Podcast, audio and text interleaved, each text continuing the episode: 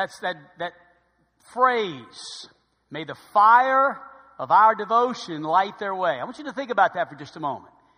What kind of devotion do you have towards the things of God? And would you label them as being, or would you label yourself as being on fire about the will of God in your life? The fire of your devotion. I mean, how fired up are you about the Word of God? Because I think a subject like this morning, it honestly takes a little fire to really buy in to the subject that we're going to be talking about this morning. What we've been doing as a church is we've been putting off bad attitudes and putting on good ones in their place. And we've asked the Lord to, to help us to, to, as a result of that, to move us into what we're calling just kind of because of the book of Numbers and the children of Israel being denied the promised land because of their bad attitudes. We're asking God to help us to experience the promised land of God's blessing in our lives. That, that, that abundant life. So many Christians know nothing about this. They live in a dry and barren land. And they look at maybe other Christians and wonder, what is it about them? Why does it seem as if, though I know they're going through trials, I know they're suffering, I know there, there's affliction in their lives, I know they don't have a perfect marriage, I know this is not a perfect church. So, why in the world are they able to live with such a good attitude. The truth of the matter is, is it's a choice. It's a choice. And promised land living does not come without a choice. If your Christian life is going to live on the promised land side of things, you're going to have to put off some bad attitudes. We talked about complaining. It was the first thing we identified in the lives of the children of Israel this murmuring, this grumbling, this complaining. We learned to put that off and in its place put on thankfulness. Secondly, we learn to put off coveting and on with contentment. No longer are we going to live in the world of I want more. I want more. I'm not satisfied with what I have. No, no. We're going to learn to live in the land of contentment. God, you've been so good, and if all I have is what I have right now, it's more than I deserve. And then we've learned to put off the attitude of criticism always looking for the negative, always uh, living in the barren land of judgmental spirit, critical spirit, and living in the promised land of love and acceptance. Loving people as they are, accepting people, understanding that, that, that, that, we're not all the same, and that there is an element of, of love and acceptance that is desperately needed amongst God's people. We've learned to put off doubting and put on faith. And then we learned to put off rebellion last week, and not just in the lives of young people, but in the lives of all of us as kids, as children, as parents, as, as church members, as citizens of the United States of America. As we see the uprisings in our world today and the rebellion on the streets and the murdering and the, and the killing and the hate that fills our society, what can we replace that with? Even though we don't always agree, even though we don't always understand, even though sometimes we are mistreated and maligned and ignored, what does Scripture teach is the opposite of this, the antidote of this. It is the word submission. Now, that's a subject matter in Scripture, if there ever was one, that, that is usually met with some resistance. For some reason, the word submission is not usually a Christian's favorite word. It's just not. Submission. We've had some kind of bad experience. And I want to say the reason why some of us uh, are not too keen to the word submission, it might be for some good reason. Just so I can be in your corner for a minute. So much teaching on this has been done in an unbiblical way. So much of this has been practiced in, in a way that's been forced upon people, and that's not biblical. Submission is not forced. So I want you to open your heart. I want you to open your mind to the treasure of submission. I want you to understand how much God loves it. God loves it. God can take submission and bless it in such a way that He will pour favor into your life, pour favor into your family, favor into a church, and even into a nation as we learn what it means to submit. May I suggest that we not abandon the subject of submission in God's Word simply because it's been misunderstood or misused? Why don't we get it right? Why don't we find out what it really means in a biblical way and then practice it? Because submission, when properly understood and applied like all of God's commands, brings life and peace and favor and blessing. When properly understood, like all of God's commands. Wow. Now, who is this for? Because sometimes when we think of the word submission, parents kind of, you know, they, they stiffen up because they're like, man, I hope my wife gets this. I sure hope, I hope she gets it. I've been preaching this for a long time, preacher. I'm finally, you finally got on board. Well, maybe there's a, a parent here who says, well, I hope my kids are listening. And a bunch of rebels. Tell you what, got to correct them all the time. They just need to get under authority and submit. Well, let me tell you who this is for. Look at Romans chapter 13, verse 1 on your screen. Let every soul. You see, this message is not just for children, it's for parents.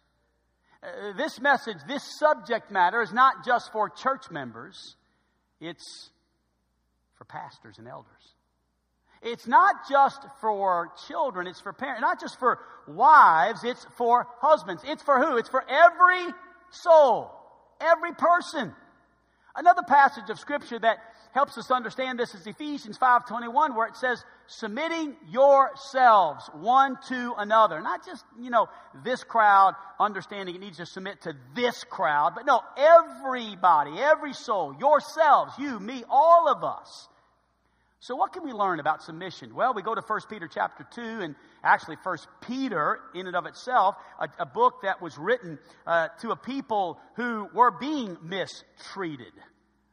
And by the way, you know, you may be feeling that way in America today as a Christian. I don't know about you, but it doesn't sound like that uh, Christianity is being treated fairly, even in comparison to other religions, false religions, or what we would call false religions.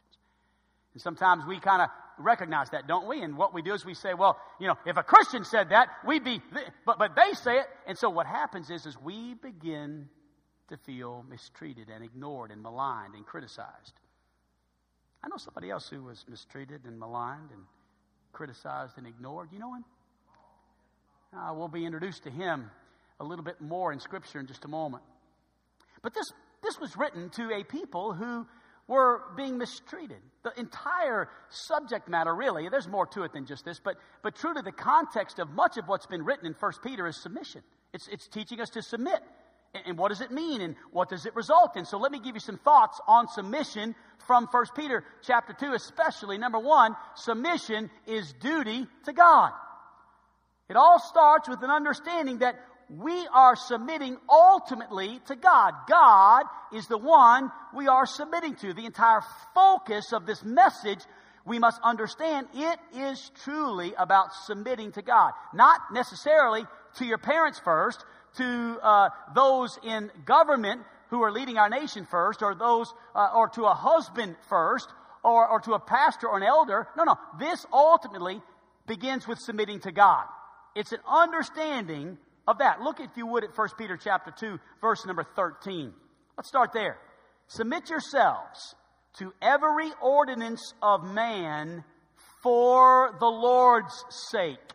I want you to understand that, underline that. I have it highlighted. Whether it be to the king, as supreme, to governors, or to them that are sent by him, ultimately, it's for the Lord's sake. Submit. What does it mean? It means to place yourself in order under established authority. Just going to give you a few lines here about submission in this first thought. It is to place yourself in order under established authority. It is secondly, it's to operate within the chain of command, which later on in Scripture we'll see that God often has a chain of command. He has higher levels of authority in our lives. He has people that we're over, he, and we have people that we're under, you see. Even Jesus himself submitted himself to a higher authority. Now, he only had one in his upline, God the Father. But he did submit himself to God the Father. And so notice in verse number 13, the first two words, it signify who, who is to submit. We're, we are to submit. Submit yourselves Forced submission from the top down is never one time seen in the scriptures.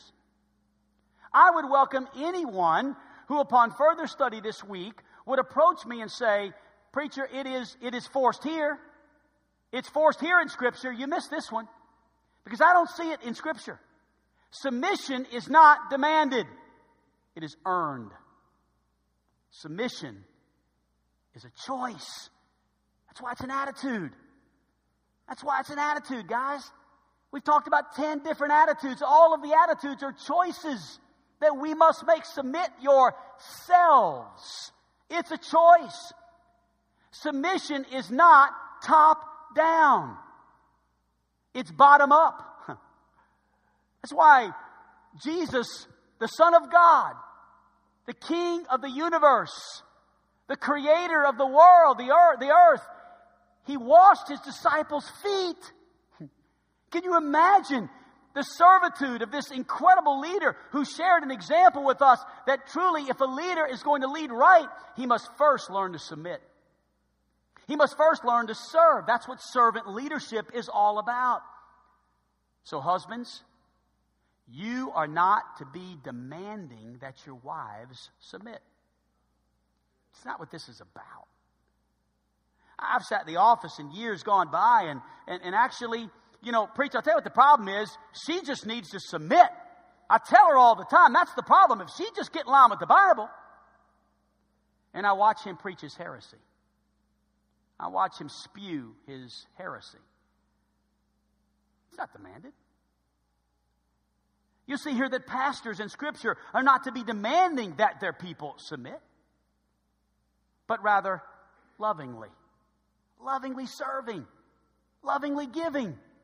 It's amazing what serving others and loving others and giving to others, it's amazing what that produces in the atmosphere. It produces people who want to submit, children who will submit, wives who will choose to submit by choice to get in line with Scripture because that's what God's plan is. They'll make the right choice, not because it's demanded. Submit yourselves. Submission is duty to God. Again, back to verse 13. For the Lord's sake. I believe that God is trying to get something done today in our homes. God's trying to get something done in church. God wants to start a revival. This may be a key reason why he, he is not able to work like he wants to work in our nation because so many are resisting the established authority. And when you resist the established authority, according to Scripture, you are resisting God. Because duty, or rather, submission is duty to God. If the Lord walked in this, this morning, I, I have no doubt that most of us this morning, if not every one of us, if the Lord walked in and, and, and walked right up to you where you're sitting in the balcony or on the main floor and said, Hey, I, I want you to do this. Doesn't matter what it is. I don't care what it is. If it's walk on nails, if it's walk on fire, Lord, you tell me, what do you want me to do? How do you want me to serve you? I mean, He's nail pierced hands right in front of me, and He's sharing with me what He wants me to do. Are you listening? Are you obeying? I am. I mean, listen, if the Lord is in this room, I mean, physically, in the, in, right in front of me, telling me, asking me to do something, I'm going to submit. No question about it. The problem is, He's not physically walking up to you this morning and asking you to do anything specifically, but He has established some authorities in our lives a boss, parents, elders. And sometimes our, our first response is, but they're human, Pastor. They're frail. They're not perfect. So what happens is, is we use those things as a way of dismissing the attitude of submission. We use the imperfections of human authorities that God has placed in our lives as a way of dismissing our responsibility to submit. We forget that we're not submitting because of them anyway, we're submitting for the Lord's sake. We're not submitting because they're perfect, we're submitting because we want to please God. It's for His sake. You ever been driving down the expressway and you're going the speed limit, but the police aren't? ever been going down Interstate 30 on your way to Dallas? Trying to keep it at 70? It's hard, isn't it? Especially when the policeman's going 80. His lights aren't on, he's just, just getting somewhere. And our attitude is, well, I guarantee you one thing. I, will tell you what, I'll just, I'm going to go 80, and if he stops me, I'll just tell, you. try that. See how that works for you. The government. You know, we need to take our eyes off the government. We're so critical of the government. Listen, I, I, it's easy to be critical of some of the decisions they're making. I understand. I, I don't agree with it all. But let me tell you something. Scripture says they've been placed there by God. It says to submit to those higher powers for the Lord's sake. Take your eyes off the White House and put your eyes in heaven. And just submit for the Lord's sake. Kids, watch it. Watch this attitude that says, well, so and so gets to do it, but my parents won't let me. They're so boring. They're so duds. They every time I want, and they and I and, and I'm just and I'm tired of this, and I'm just going to sneak out of the house and do my own thing, and then eventually I'll just run away. When I'm 18, I, you know what?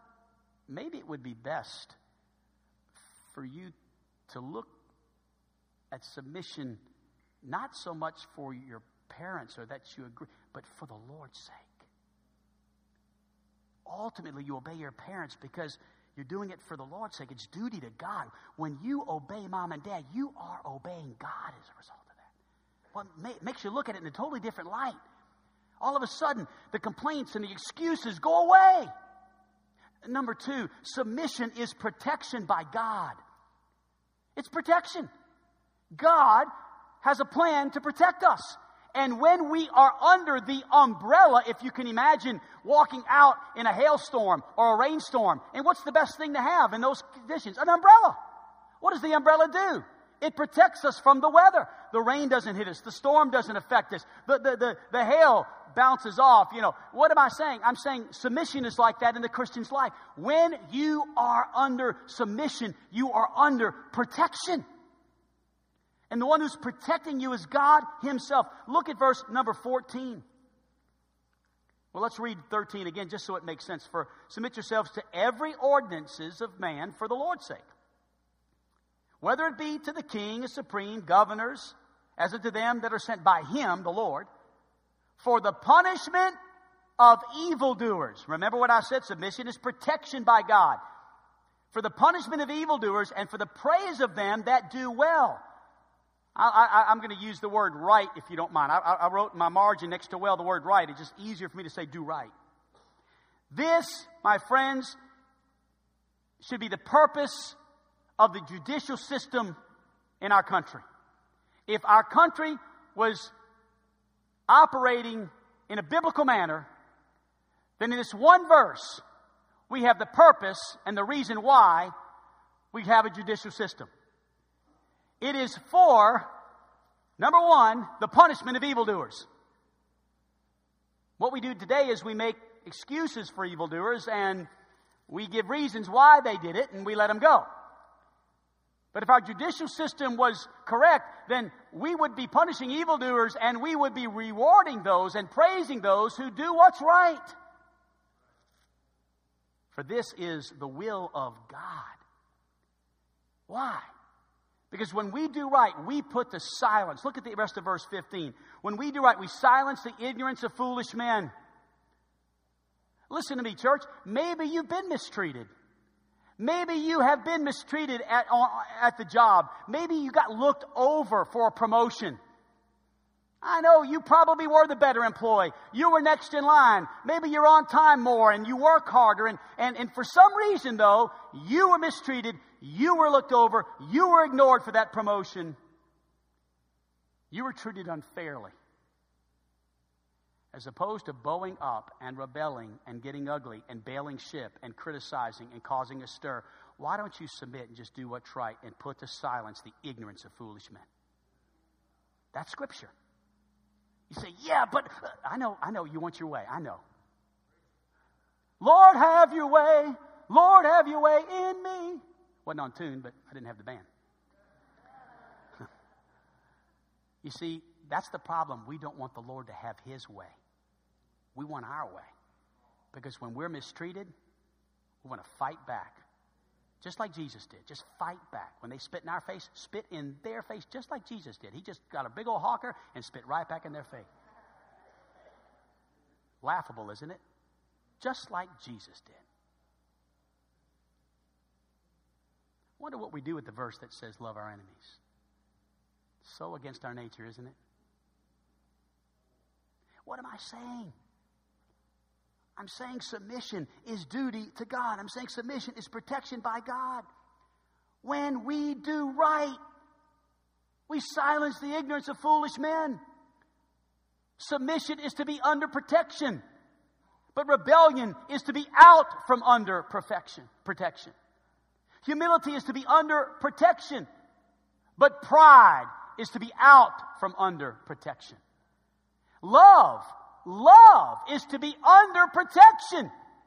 Hate is to be out from under protection.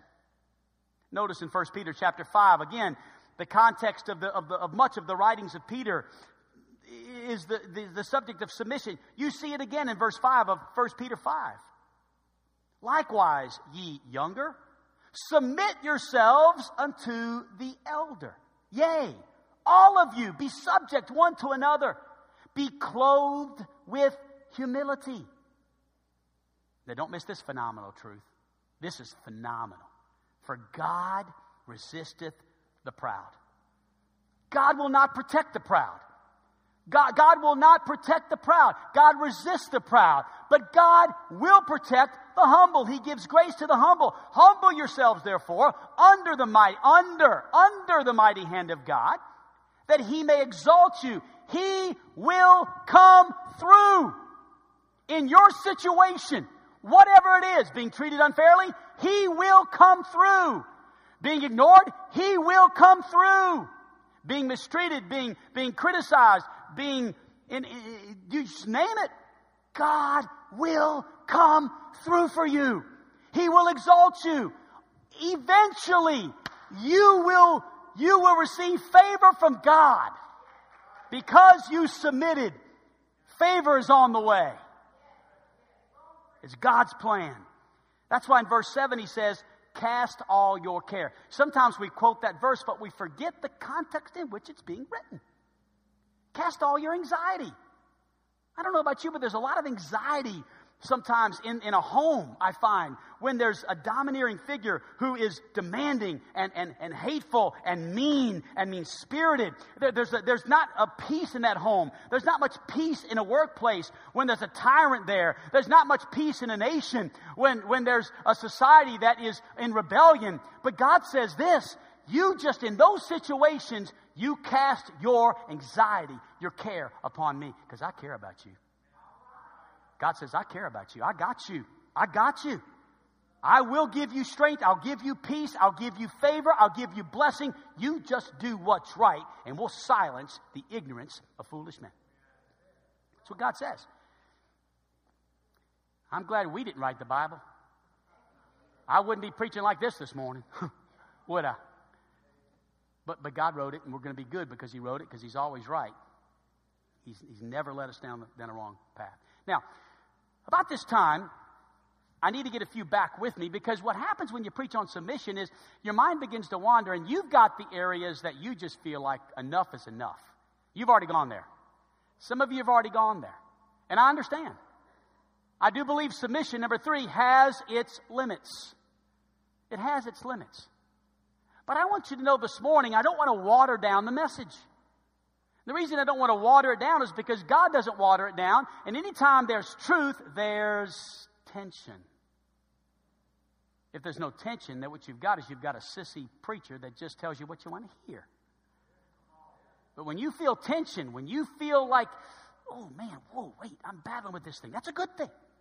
Because sometimes truth preached with power and truth preached with honesty and truth, truth preached from God's word, we're not making excuses. We're not watering it down. I'm not really trying to give you a way out when I give you this thought. Because that's some of you, that's all you're looking for, is a way out, a way to divorce, a way to quit your job, a way to leave your church, a way to run away, kids. We're just looking for that. So I'm careful, not watering it down. But I understand submission has its limits. In fact, 1 Peter 2, 2, verse 16 reminds us of something that we've really already touched on. It says here, go to verse 15, For so is the will of God, that with well doing ye may put to silence the ignorance of foolish men as free. Those two words are critical words in understanding what submission is. Because submission is not slavery. I don't want anyone to miss this thought. No one is a slave to anyone but to Christ. Wives, you are not a slave to your husbands. Employees, you're not a slave to your employers. And we are not a slave to the government. We are free to choose. We voluntarily submit. That's what we do. It grieves me to see a woman who's withering away in her home. It grieves me. And how have I seen it dozens of times? A woman who is not flourishing, a woman who is withering away, a woman who is being forced into submission and, and, and, and made to do everything and criticized when she does it, and always pointing out her failures and always pointing out what she doesn't do and saying hateful things like, What do you do with your time? You're home all day. And the criticism, I see it. I've been pastoring for 20 four, almost five years, and I've watched this and what it does to a woman. It's so devastating. It grieves me to see that. Men, our wives should be flourishing under our leadership. That's God's plan. Our wives should be flourishing. They have so much potential. There's so much they can do. There, there's so many gifts they have that we don't have. There's so many things that, that they can do, uh, uh, even though they don't meet all our expectations. And sometimes we become uh, critical and, and, and ignorant. We're the foolish and ignorant men that need to be silenced sometimes. Thank you, men, for saying amen right there, because that was a good spot. Your wives just submitted. They wanted to, but they submitted there. the truth of the matter is, is some of us need to ask ourselves the question and maybe ask our wives are you flourishing in our home? Are you do you do you feel like i force you to do things? Do you feel like i'm i'm always on you about this? Do you feel like my attitude is super negative and hateful? It might be good for us to hear the truth. I know it helps me when my wife is is super honest with me about that even though she's wrong most of the time. No i'm kidding I'm joking. She's laughing. Submission does have limits under God. It does. Now, so when should we say enough is enough? When is it abusive? We all have levels of injustice, right? I mean, there's levels of injustice in, in different areas of leadership, but when is that injustice tip the scale? And it's hard to answer that because there are millions of circumstances. It's really hard. So, what I did was I broke it down into three quickies, and I'll move on. Number one, maybe it's enough depending upon the source. It depends upon the source. For instance, there are some things that you would tolerate from your spouse that you would never tolerate from your employer. Why? Because of the level of commitment. My wife and I have a strong commitment for, for better, for what? For worse, for richer, for, for in sickness and in till death do us part. I mean, that means we're going to weather some storms. That means she's not going to walk away when I am a little foolish. She's not going to leave when I do, when I do treat her improperly. She's going to hang in there. When I, when I've been neglectful. You see, that's how marriages make it commitment. But maybe if you get a job and you work under a boss and the first week, three or four times, you're mistreated, you know what? You might need to go look for another job. What am I saying? I'm saying there, there is a level of commitment, the source of, uh, of the submission. I think that's worthy of, of consideration. There is greater grace in my wife and I's relationship than in my employer and I's relationship. More grace. deeper commitment. Number two, it depends upon the severity of it. You see, we want to bail quickly, but we need to stop and think for just a moment about the severity of it. Is it neglectful abuse or is it physical abuse? Now, I know neglectful abuse is it's something that needs to be addressed. Believe me, I I neglected my family for a period of time and chose ministry and traveling and a busy schedule over my family. And as a result of that, it, it probably, early on, it, it, began to hurt. And thankfully, I had someone confront me and, and things changed. And, and can I say it? Changed in time, praise God. I've seen some wait and wait and wait and not see it till they lose their families, and then it's too late. But I, I'm thankful that my neglectful abuse was identified and corrected, right? And so what happened is is that I'm thankful in that situation, even though that's not good for a relationship, it's not a reason to bail. But when it's physical abuse, arrogance, overt, direct abuse, it depends upon the severity. Number three, it depends upon the frequency. I mean, as you consider your millions of circumstances, as you look at your life, as you look at how you're going to respond to this message, how often are we talking about once a month? Once a year? Once a lifetime? I think those are things we need to consider. The frequency of. Be careful to jump ship early. So, when do you get out from under abusive authority? Whatever level of abuse that is. How do you make that decision? I'm not counseling this morning. I'm just teaching. I'm just preaching. This is, these are subjects that go deeper in, in, in, in small groups and in smaller groups. And, but I'm giving you something to think about. Lots to think about, aren't I? So when do you know to get out from under an abusive situation? Well, let's go to Scripture. 1 Peter chapter 2, we have the greatest example in, of all time in Jesus Christ. Let's see what he did. For even hereunto were ye called, because Christ also suffered for us, leaving us an example. Again, submission. The context of submission. Don't let that leave your mind. We're talking about submission here. He left as an example.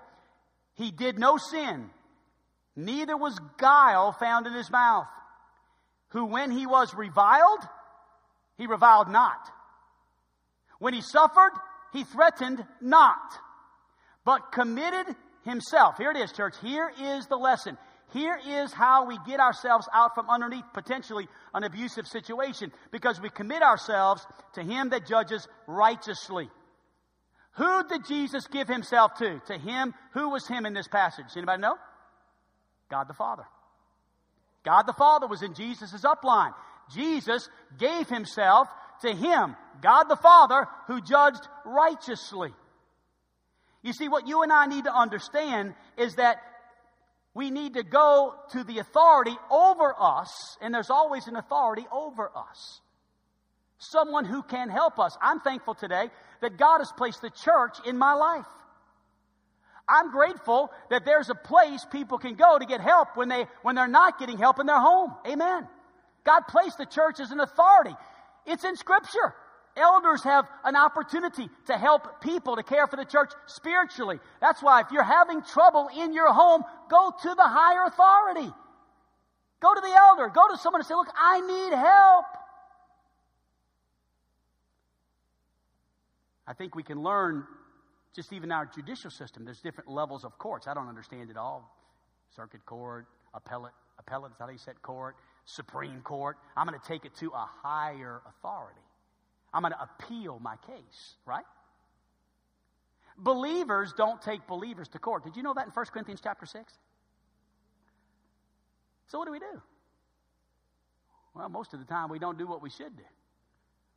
We go to the elders, the higher authority, to work out that issue. How many churches have been destroyed and split and, and, and busted because of people not going to an authority that God designed in the order of authority to take care of the problem? We go straight to the courts and sue one another. Criminal activity, a different thing. Criminal activity, a different thing. I understand that.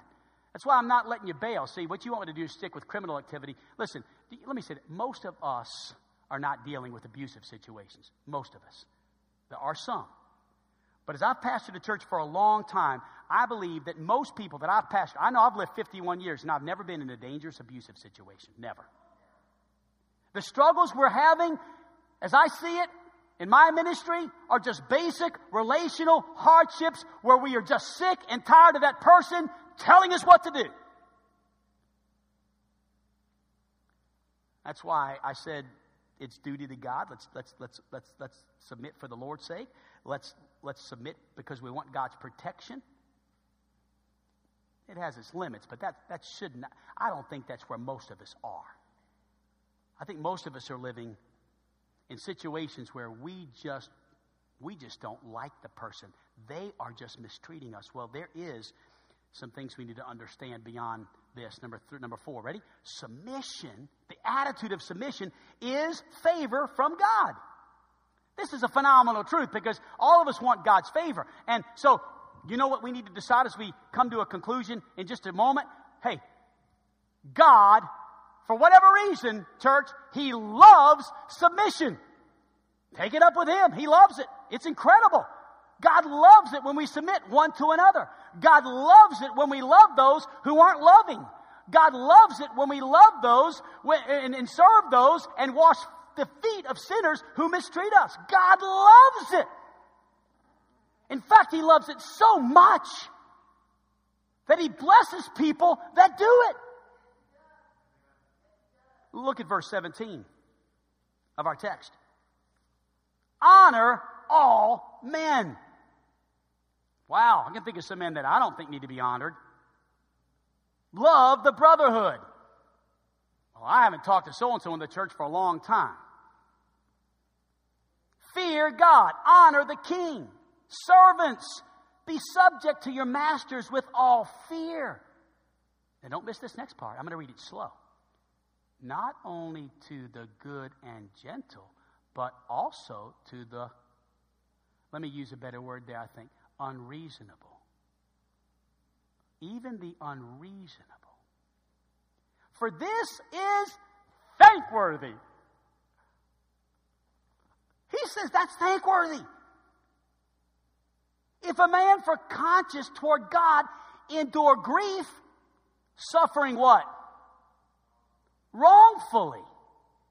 For what glory is it if when you are buffeted for your faults, you take it patiently? But if when you do well, when you do what's right, and you suffer for it, and then you take it patiently, this is acceptable with God. Wow!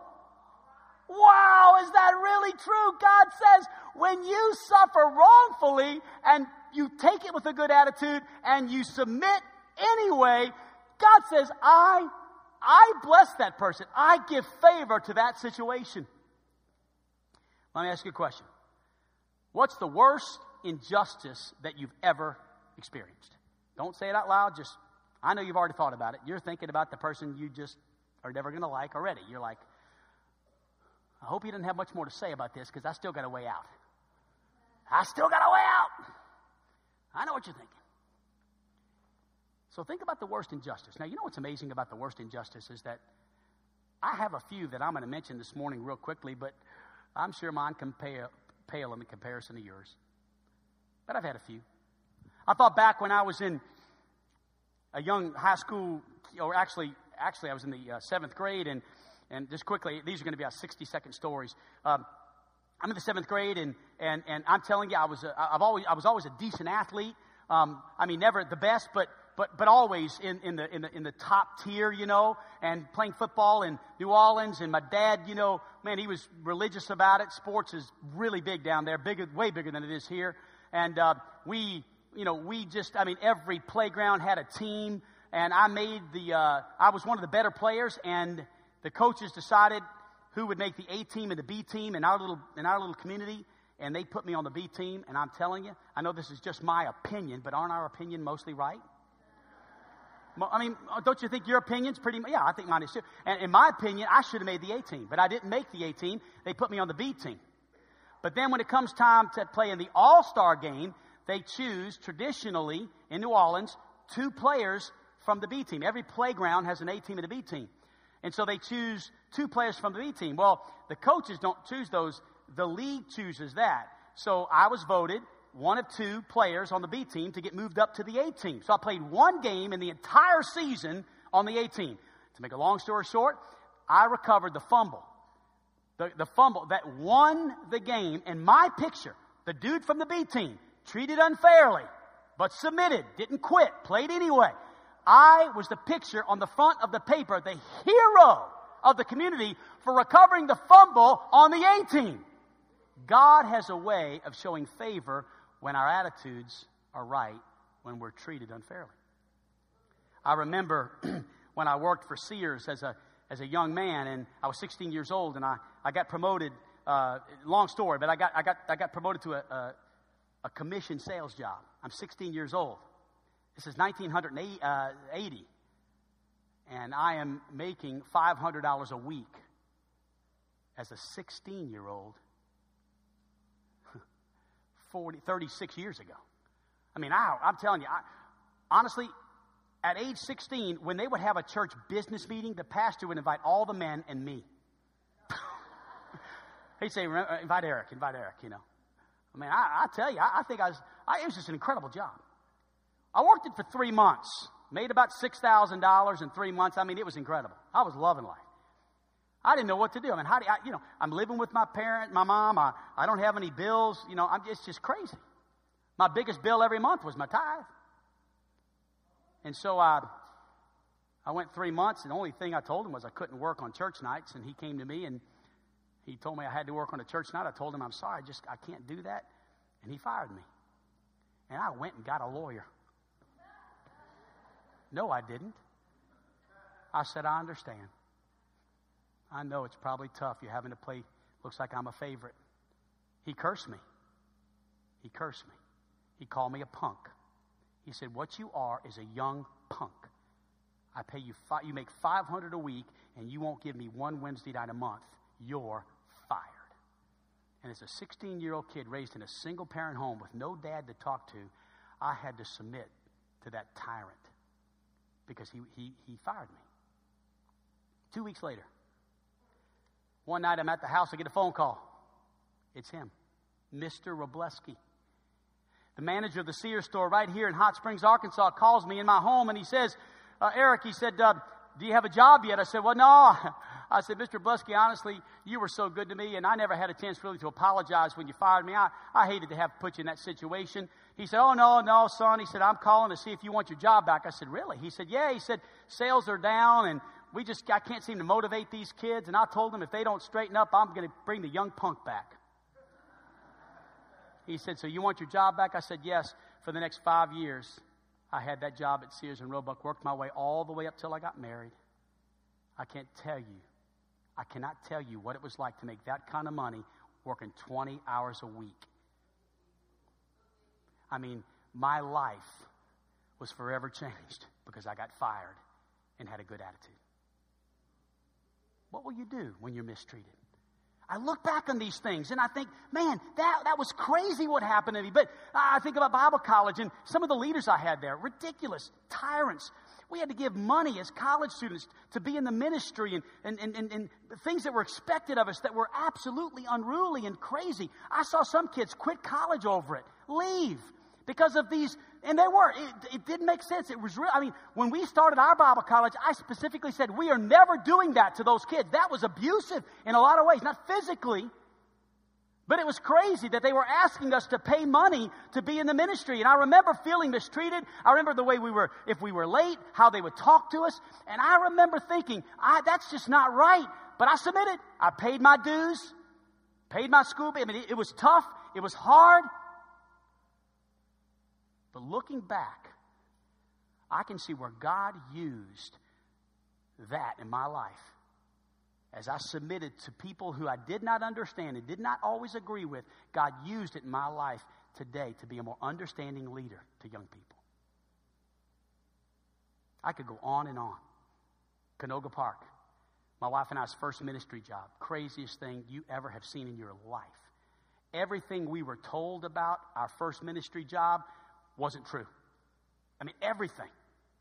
We, we went there and it was just like the opposite of what we were told, every area of it. I mean, not just one or two or three. It was an incredible, crazy situation. And, and, and, and yet, we stuck it out. We stayed. We, we, we served that pastor, even though it was craziness and, and, and so many things that were just, you know, frustrating and, and not fair. But God has taken that and blessed that. And I counted at one point in that youth department that I had for two years, that started off with one and ended up with 150, 12 kids at one point, all in full time Christian service. As a result of just not bailing ship because I was not treated fairly. You know, I've been a gospel for 24 years, and I've faced some difficult times of opposition. And I want to say right now, some of that I've contributed to. Some of the opposition was my fault. Some of the problems have been me. Other times it's been others. But what if at any time I would have said in these past 24 years, whether it's me or somebody else, you know what? I'm bailing ship. I don't want to put up with this anymore. I'll go somewhere else. Hey, in parentheses, where the same thing will happen. okay, always remember the parentheses, where the same. We think the grass will be greener on the other side, and what we become is church hoppers and business hoppers and friend hoppers and wife swappers. It's pathetic. We don't stick anything out because we don't know to submit in tough times. We forget about our example. Church, if you've never had anybody spit in your face, you see, we got to remember God has a plan here. And if you look back at verse 20, and I'm almost done, don't forget that line. When ye do well and suffer for it, and you take it patiently, this is acceptable with God. So, number five, and I'm done submission is intimacy with God. Submission is intimacy with God. Notice how he wraps up this text. There is a fellowship with God that comes only through submission and suffering. There's a fellowship. He speaks here about his example in verse 21. He didn't do any sin. Verse 23, he was reviled. He reviled not. He suffered. He threatened not. Verse 24, but he bare his own self. He bare, rather, rather his own self bare our sins in his own body. How unfair is that? He did nothing wrong. We mistreated him. We crucified him. And he died for us.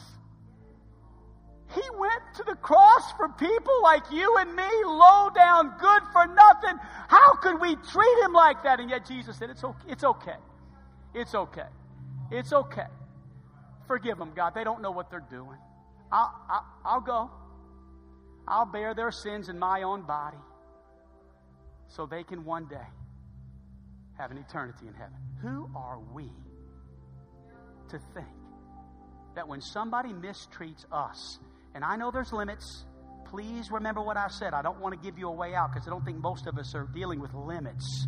I think most of us are just dealing with pride. Most of us. If you're dealing with limits, you probably need to talk to somebody quickly. But if you're not, then I would encourage you to submit. To submit so God can show you favor. To follow in Jesus' steps is to embrace suffering, knowing God is watching and will pour favor into your life. I know this message of submission was for a, a, crowd of people this morning who I believe desperately need, including this pastor, to get rid of some bad attitudes and replace it with good ones. Now, Marion Harold, who's here this morning, she's, she don't mind me telling, she's 95 years old. She volunteers at the church every week and answers phones.